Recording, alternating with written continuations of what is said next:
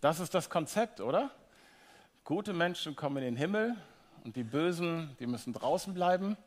Und dann ist in diesem Film das auch noch so, dass man das Gefühl hat, also wenn die bösen, bösen Jungs kommen, dann möchte ich mit diesem bösen Mann unterwegs sein, um noch irgendwie meinen Hintern gerettet zu kriegen. Ja? Also ist doch irgendwie, das ist doch das Konzept, oder? So ist doch, so ist es doch. Also in einer Versammlung wie dieser hier, die ist ja nicht ganz repräsentativ für Hamburger Verhältnisse, gehe ich davon aus, dass die meisten von euch irgendwie denken, dass es den Himmel gibt und dass man da hinkommen kann, dass gute Menschen in den Himmel kommen, irgendwie, und dass ich wohl auch irgendwie dazugehöre. So grob. Ähm, obwohl ich bin lange genug Pastor, um zu wissen, es gibt auch die andere Variante. Ich glaube, gute Menschen kommen in den Himmel und deswegen komme ich sicher nicht rein. Würde mich sehr wundern, wenn es hier keinen gibt, der das eigentlich so als sein Konzept hat. Diese Aussage, gute Menschen kommen in den Himmel und ich bin gut, da würden, glaube ich, da wird es so eine Abstufung geben. Einige würden sagen, so würde ich es nicht ausdrücken, Klammer auf, aber ungefähr trifft es. Einige würden sagen, nee, das Konzept halte ich für falsch. Wieder andere würden sagen, ja, Teile davon vielleicht. Ja. Was ist das Attraktive an diesem Konzept? Also was ist das Glaubwürdige daran? Also erst einmal ist es doch gerecht und fair, oder? Also Gott ist gut. Und natürlich möchte Gott im Himmel mit guten Menschen zusammen sein. Und irgendwie ist es richtig, dass die Bösen und die Doofen, dass die draußen bleiben, die Schulhofschläger und die Kollegin, die man schon immer irgendwie ätzend fand, ist irgendwie richtig, dass die draußen, also würde man nicht so ausdrücken, aber schon, es gibt ein gewisses befriedigendes Gefühl, dass es einen gerechten, guten Gott gibt, wenn die zumindest draußen bleiben. Es ist irgendwie gerecht. Es fühlt sich richtig an. Eben tatsächlich Teil dieses Konzeptes ist zu sagen, Gott ist gut. Gott ist gut. Und irgendwie, dass Gott gut ist, das würden sogar die meisten unterschreiben, die Gott nicht kennen. Irgendwie, das, ne, welches Adjektiv gehört zu Gott? Da würden die meisten Hamburger sagen, der liebe Gott. Ich hasse dieses Adjektiv, aber es ist ein anderes Thema und eine andere Predigt.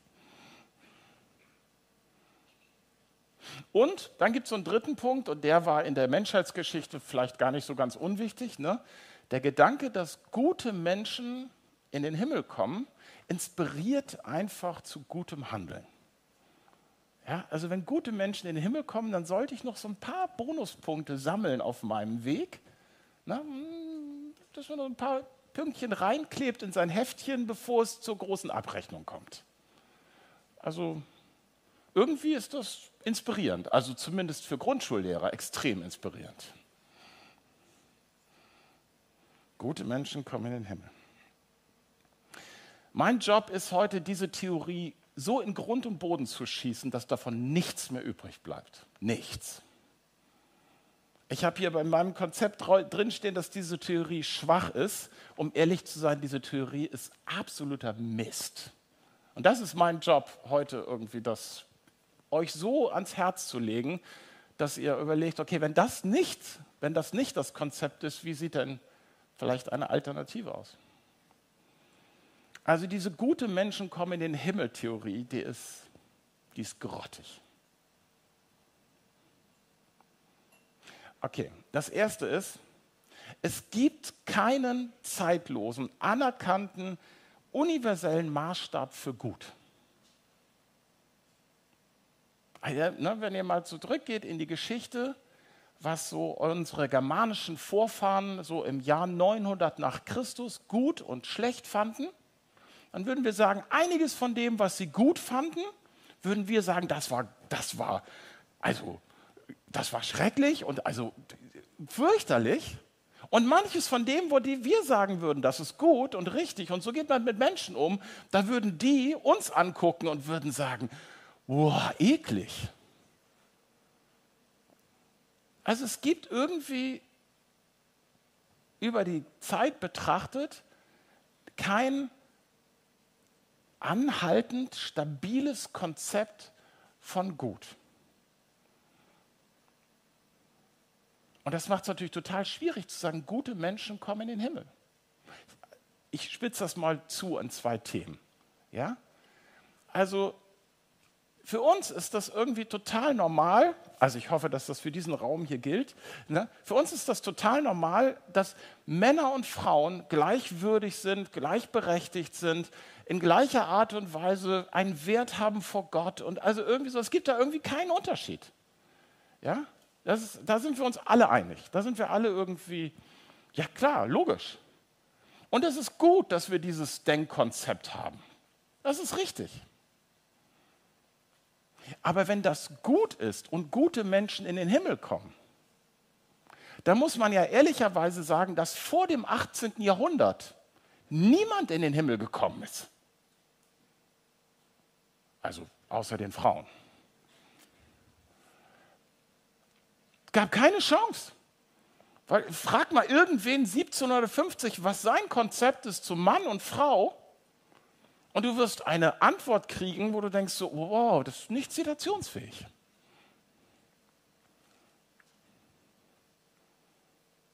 Oder Sklaven. Also bis ins 16. Jahrhundert gab es Sklaven und Sklavenhalter und Leute, die gerne Sklavenhalter sein würden. Das waren so die drei Gruppen, die es gab. Und zwar auf der ganzen Welt, in allen Kulturen, überall. Es war das normal, also es hieß nicht immer Sklave, man hat auch manchmal nettere Begriffe dafür gefunden, aber das war das Konzept. Überall. Ausnahmslos. Alle. Also ich war ein Sklave, ich habe Sklaven besessen oder ich wollte Sklaven besitzen. Wenn ich mich anstrenge und genug arbeite, kann ich mir endlich einen Sklaven kaufen. Also wenn also wir sind uns hoffentlich einig, dass Sklaverei jetzt kein, nicht zu den Gutkonzepten gehört. Ne? Müssen wir jetzt nicht drüber abstimmen. Ne? Also so ungefähr sind wir uns einig. Ne? Das heißt aber, dass eigentlich vor dem 16. Jahrhundert niemand in den Himmel gekommen ist. Wenn das Konzept ist, gute Menschen kommen in den Himmel. Also ihr merkt, dieses ganze, diese Idee von, es gibt eine, eine Summe von, das ist gut auf die sich die Menschheit einigen kann, die ist Quatsch. Gibt's nicht. Ändert sich. Und wir ahnen ja so ein bisschen, wie in 500 Jahren die Leute auf uns blicken werden. Kopfschüttelnd und entsetzt. Ich weiß nicht, was deren Themen sind. Ich kann nicht in die Zukunft gucken, aber hm, es wird so sein.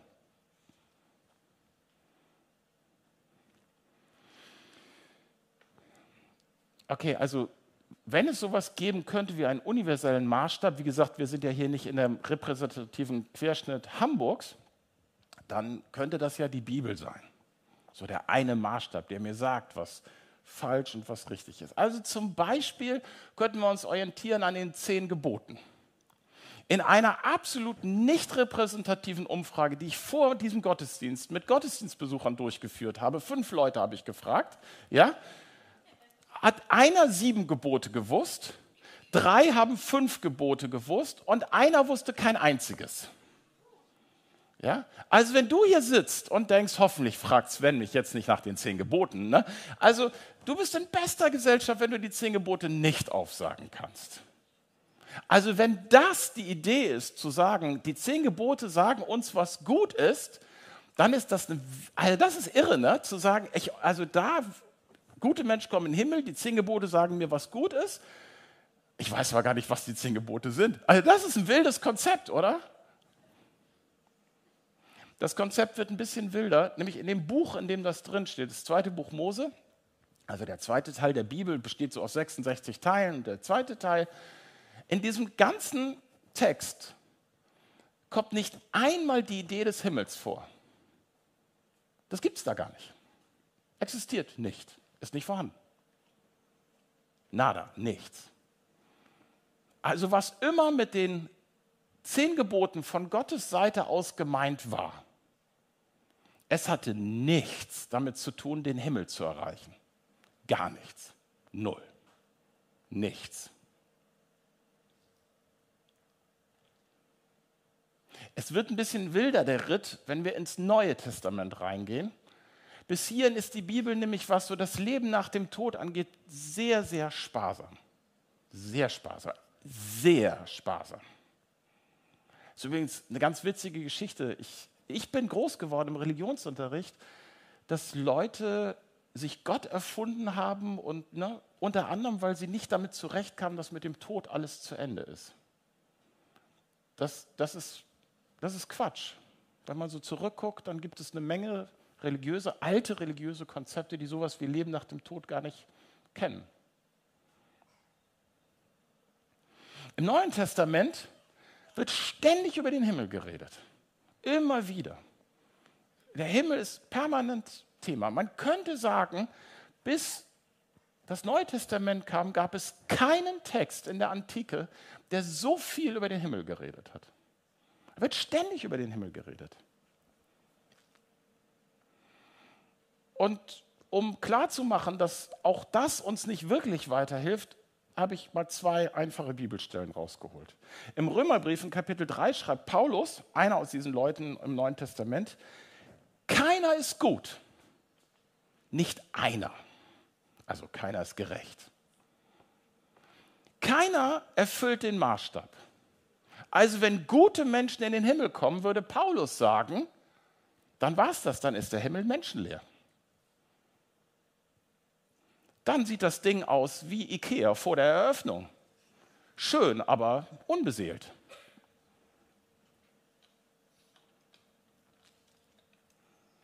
Oder die zweite Stelle, denn durch das Halten von Geboten wird kein Mensch vor Gott gerecht. Die Regeln führen nur dazu, dass man seine Sünde erkennt. Das Gesetz führt nur dazu, dass man seine Sünde erkennt. Also das Neue Testament selbst, also wenn wir sagen würden, in der Bibel finden wir, was ist gut und was ist nicht gut, da würden wir ja finden, was der Maßstab ist für gut. Und gute Menschen kommen in den Himmel, dann würde die Bibel uns sagen, ja, sorry, Du gehörst nicht dazu. Die gute Nachricht ist, ich auch nicht, wir sind zumindest nicht allein.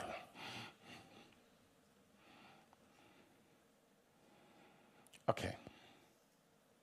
Ich zerschieße euch mal nochmal dieses ganze Konzept so richtig. Ja? Also erstens haben wir gerade gehört, es gibt keinen verlässlichen Standard. Es gibt keinen Standard, an dem ich messen könnte, das ist gut. Ich weiß, dass das für Eltern ein ganz peinliches Thema ist, ja, weil wir unseren Kindern ja vermitteln, was falsch und richtig ist. Und deswegen haben wir die Kinder ja rausgeschickt, damit ihr das nicht hören, was wir hier sagen. Ja? Aber offensichtlich ist das kein Konzept, was. Das ist so ein Wabbelkonzept. Das ist irgendwie ein Pudding an die Wand nageln. Das, es gibt keinen verlässlichen Standard. Das Zweite. Wir haben keine Ahnung, wie gut wir sein müssen, um gut zu sein. Wir haben keine Ahnung. Muss man so gut sein, um gut zu sein? Oder reicht so gut, um gut zu sein? Oder ist so gut gut genug, um gut zu sein?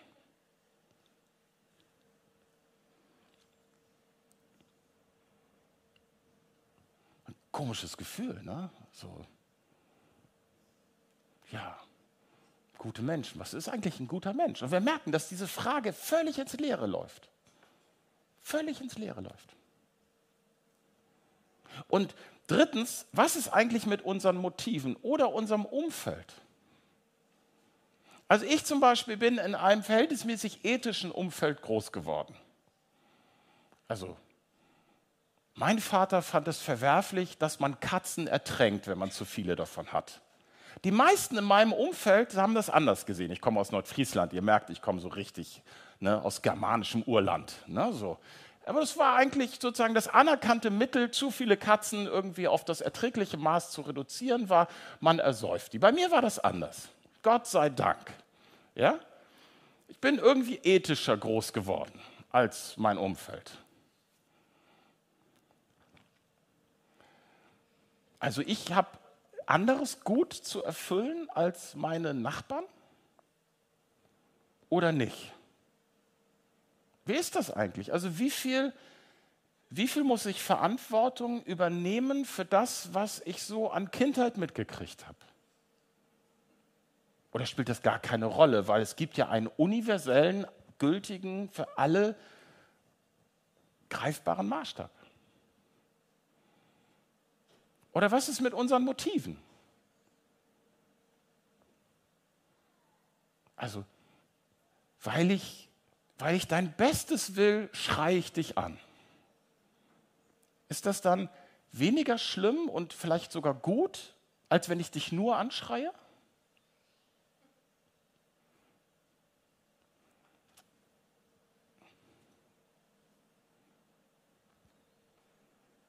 Jetzt wird es schlimmer. Ja? Wegen einer Sache könntest du den Himmel verlieren. Weil wenn es sowas gibt wie eine Gut, also ein Gut, was man erreichen müsste, ja, dann gibt es ja irgendwo so einen so einen Punkt, wo es kippt, nicht wahr? Und vielleicht hast du die eine Sache mehr getan, wo es leider abwärts geht. Du hättest vielleicht doch, vielleicht doch deinem Kollegen häufiger mal guten Tag sagen sollen. Dann wärst du noch in den Himmel gekommen, aber das war der eine Punkt, an dem es dann doch nicht ganz reichte für die volle Punktzahl oder für die ausreichende Punktzahl. Es könnte sein, dass du wegen einer Sache, du findest sie vielleicht unwichtig, aber wir wissen ja gar nicht, wie unwichtig das ist. Wir wissen nicht, was gut und was schlecht ist. Es könnte sein, dass du wegen einer Sache nicht dabei bist. Oder zumindest der Mensch neben dir, wenn das für dich der erträglichere Gedanke ist.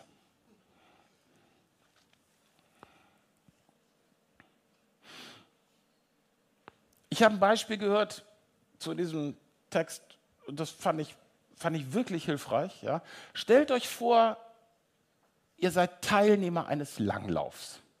Ja, ich weiß, für manche von uns ist das ein schier unvorstellbar Gedanke, aber lasst euch mal auf diese Fiktion ein. Ja, ihr seid Teilnehmer eines Langlaufs. Ja? Ihr wisst den Startpunkt, den kennt ihr. Das nennen wir ja unsere Geburt. Aber ab hier wissen wir nichts mehr. Wir wissen nicht den Streckenverlauf. Wir kennen den einfach nicht. Wir wissen nicht, wann das Rennen endet. Und während wir laufen, weil ja Jahr für Jahr sich verändert, was wir gut und für richtig halten, Jahr für, na, während wir laufen, wird erst die Ziellinie irgendwo in die Landschaft gemalt. Und wir wissen gar nicht, ob wir darauf, wenn wir darauf zulaufen, ob in drei Jahren die Ziellinie da eigentlich noch liegt. Was für ein Rennen wäre das? Oder um es sehr deutlich zu sagen, wenn gute Menschen in den Himmel kommen, ist Gott nicht gut. Wenn gute Menschen in den Himmel kommen, ist Gott nicht gut.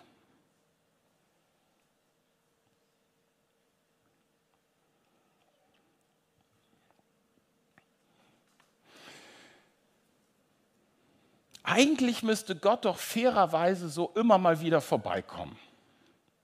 So alle paar Monate, so ein ethisches Update geben. Was ist gut und was ist nicht gut.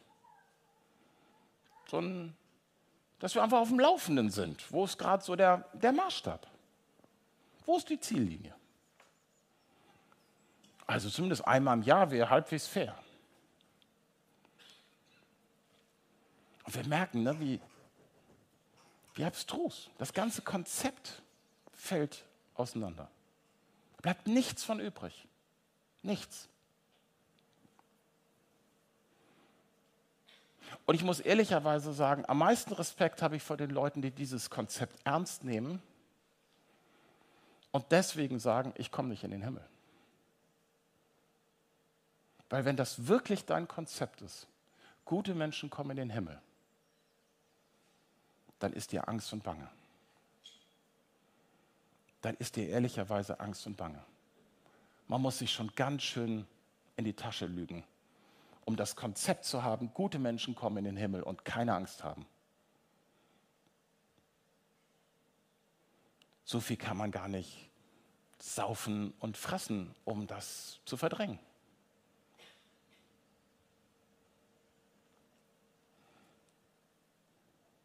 Es gibt einen Punkt, an dem wir unsere Theologie erkennen. Der ist ja nicht der Sonntagmorgen um elf. Hier wissen wir so ein bisschen, was so richtig ist. Also wenn wir die Kinder in der Kinderstunde fragen, dann ist auf alles die richtige Antwort Jesus. Ja? Also keine Frage. Aber was wir so glauben, das wird richtig deutlich bei einer Beerdigung. Wenn wir uns dann gegenseitig sagen, sie war so eine Feine. Und was wir dann dahinter sagen, in Klammern dahinter, wir sprechen das nicht immer aus, aber was wir in Klammern dahinter sagen, ist, sie hat es irgendwie verdient, auf der hellen Seite der Ewigkeit anzukommen.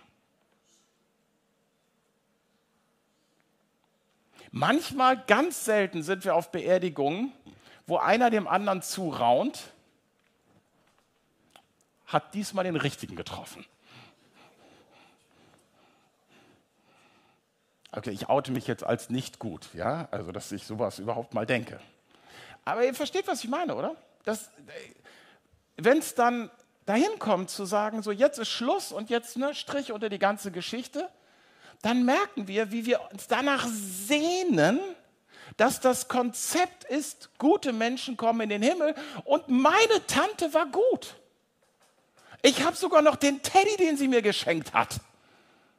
Also wenn Gott mich fragt, dann sage ich mit dem Teddy in der Hand, sie gehört in den Himmel.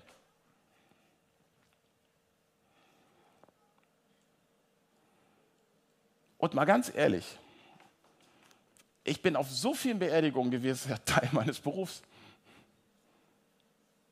Es ist erstaunlich, wie viele Leute von uns Teile dieses Konzeptes in sich haben. Gute Menschen kommen in den Himmel.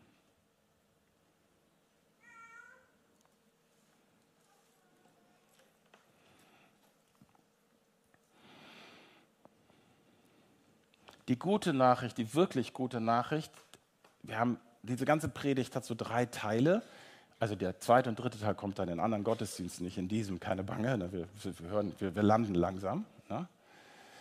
Ähm, wir könnten jetzt ja so, so, so Cliffhanger-mäßig aufhören. Ne? Wir könnten jetzt einfach sagen, so, ne, nächstes Mal ne, kommt dann die Auflösung. Oder, nein, beim nächsten Mal kommt noch nicht die ganze Auflösung. Aber die gute Nachricht ist, Gott ist erschienen. Gott ist erschienen. Gott hat sich gezeigt in Jesus. Er ist da gewesen. Und das Krasse ist, dass dieser Gott, dieser Jesus, letztlich gesagt hat, sei gut und tu Gutes. Das will der wirklich. Er denkt tatsächlich, dass du und du und du und ich auch und du auch und da sogar am Bildschirm, kannst, brauchst du nicht verstecken, ne? also so du, ne? also all die Leute, ne? dass ihr irgendwie in der Lage seid, Gutes zu tun. Und es auch tun sollt. Also gibt es so Formulierungen, ne, sei heilig und so weiter. Ne? Jesus geht so weit, dass er sagt, ihr sollt so gut sein, wie euer Vater im Himmel. Und damit ist jetzt nicht euer Erzeuger gemeint, der vielleicht schon verstorben ist. Ich, ne? Er meint den einen Vater, den himmlischen. Du sollst so gut sein wie dein Vater im Himmel.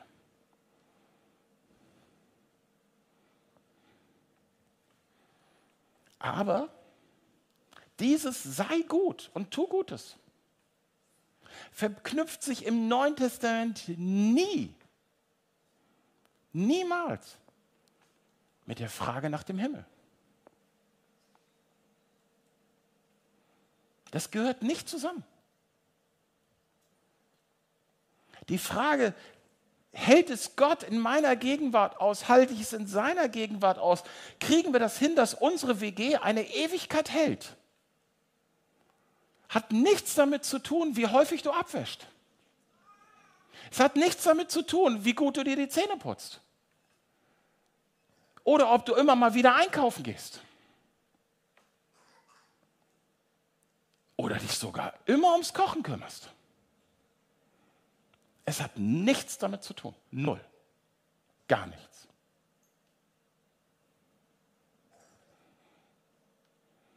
Es gibt eine sehr bekannte Bibelstelle. Gott hat die Menschen so sehr geliebt, dass er seinen einzigen Sohn hergab. Nun werden alle die ewig leben.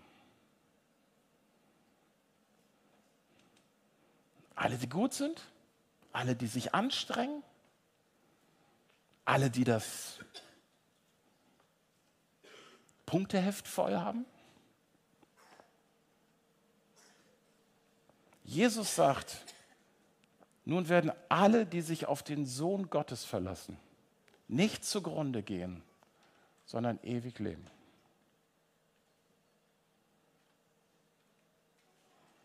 Alle, die sagen, mein Ticket für den Himmel ist Jesus und Jesus allein, die sich auf den Sohn verlassen, die werden ewig leben. Da hört das Leben nicht auf.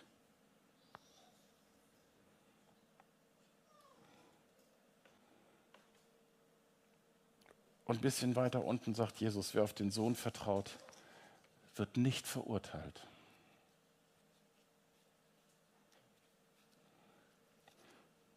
Ich möchte jetzt nochmal diejenigen ganz gezielt ansprechen, die hierher gekommen sind mit dem festen Wissen, mit der ziemlich gewissen Ahnung, dass sie die Latte nicht erreichen, diese Gutlatte.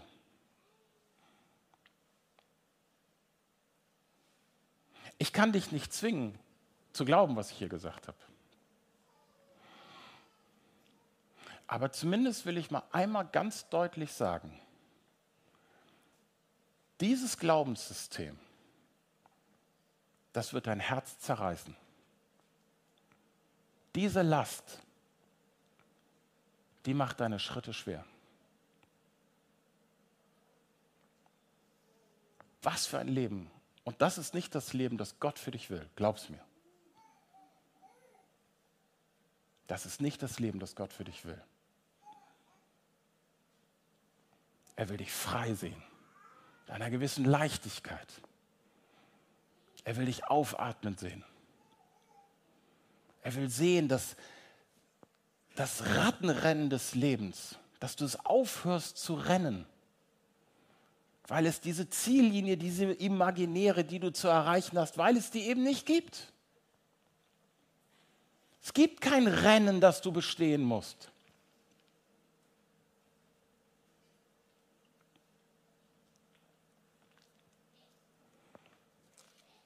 Und für alle anderen gibt es noch eine zweite und eine dritte Predigt. Nächsten Sonntag und übernächsten. Ich bete. Jesus, ich danke dir für deine Klarheit.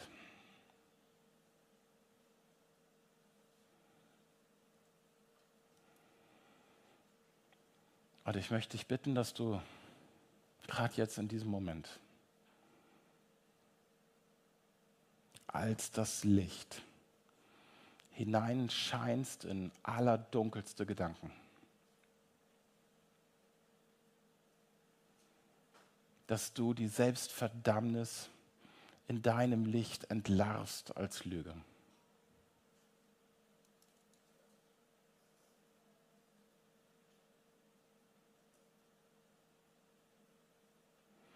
Du bist gekommen, um zu suchen und zu retten und zu heilen und wiederherzustellen und auf die, auf die Reihe zu kriegen. Jesus, du bist gekommen und hast uns gelehrt, vom, von Gott als dem Vater zu reden.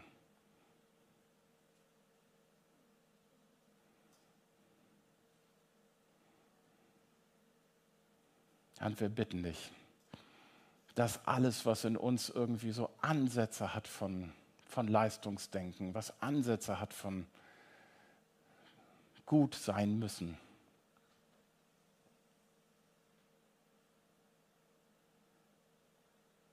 dass das in deinem Licht seine Einordnung findet.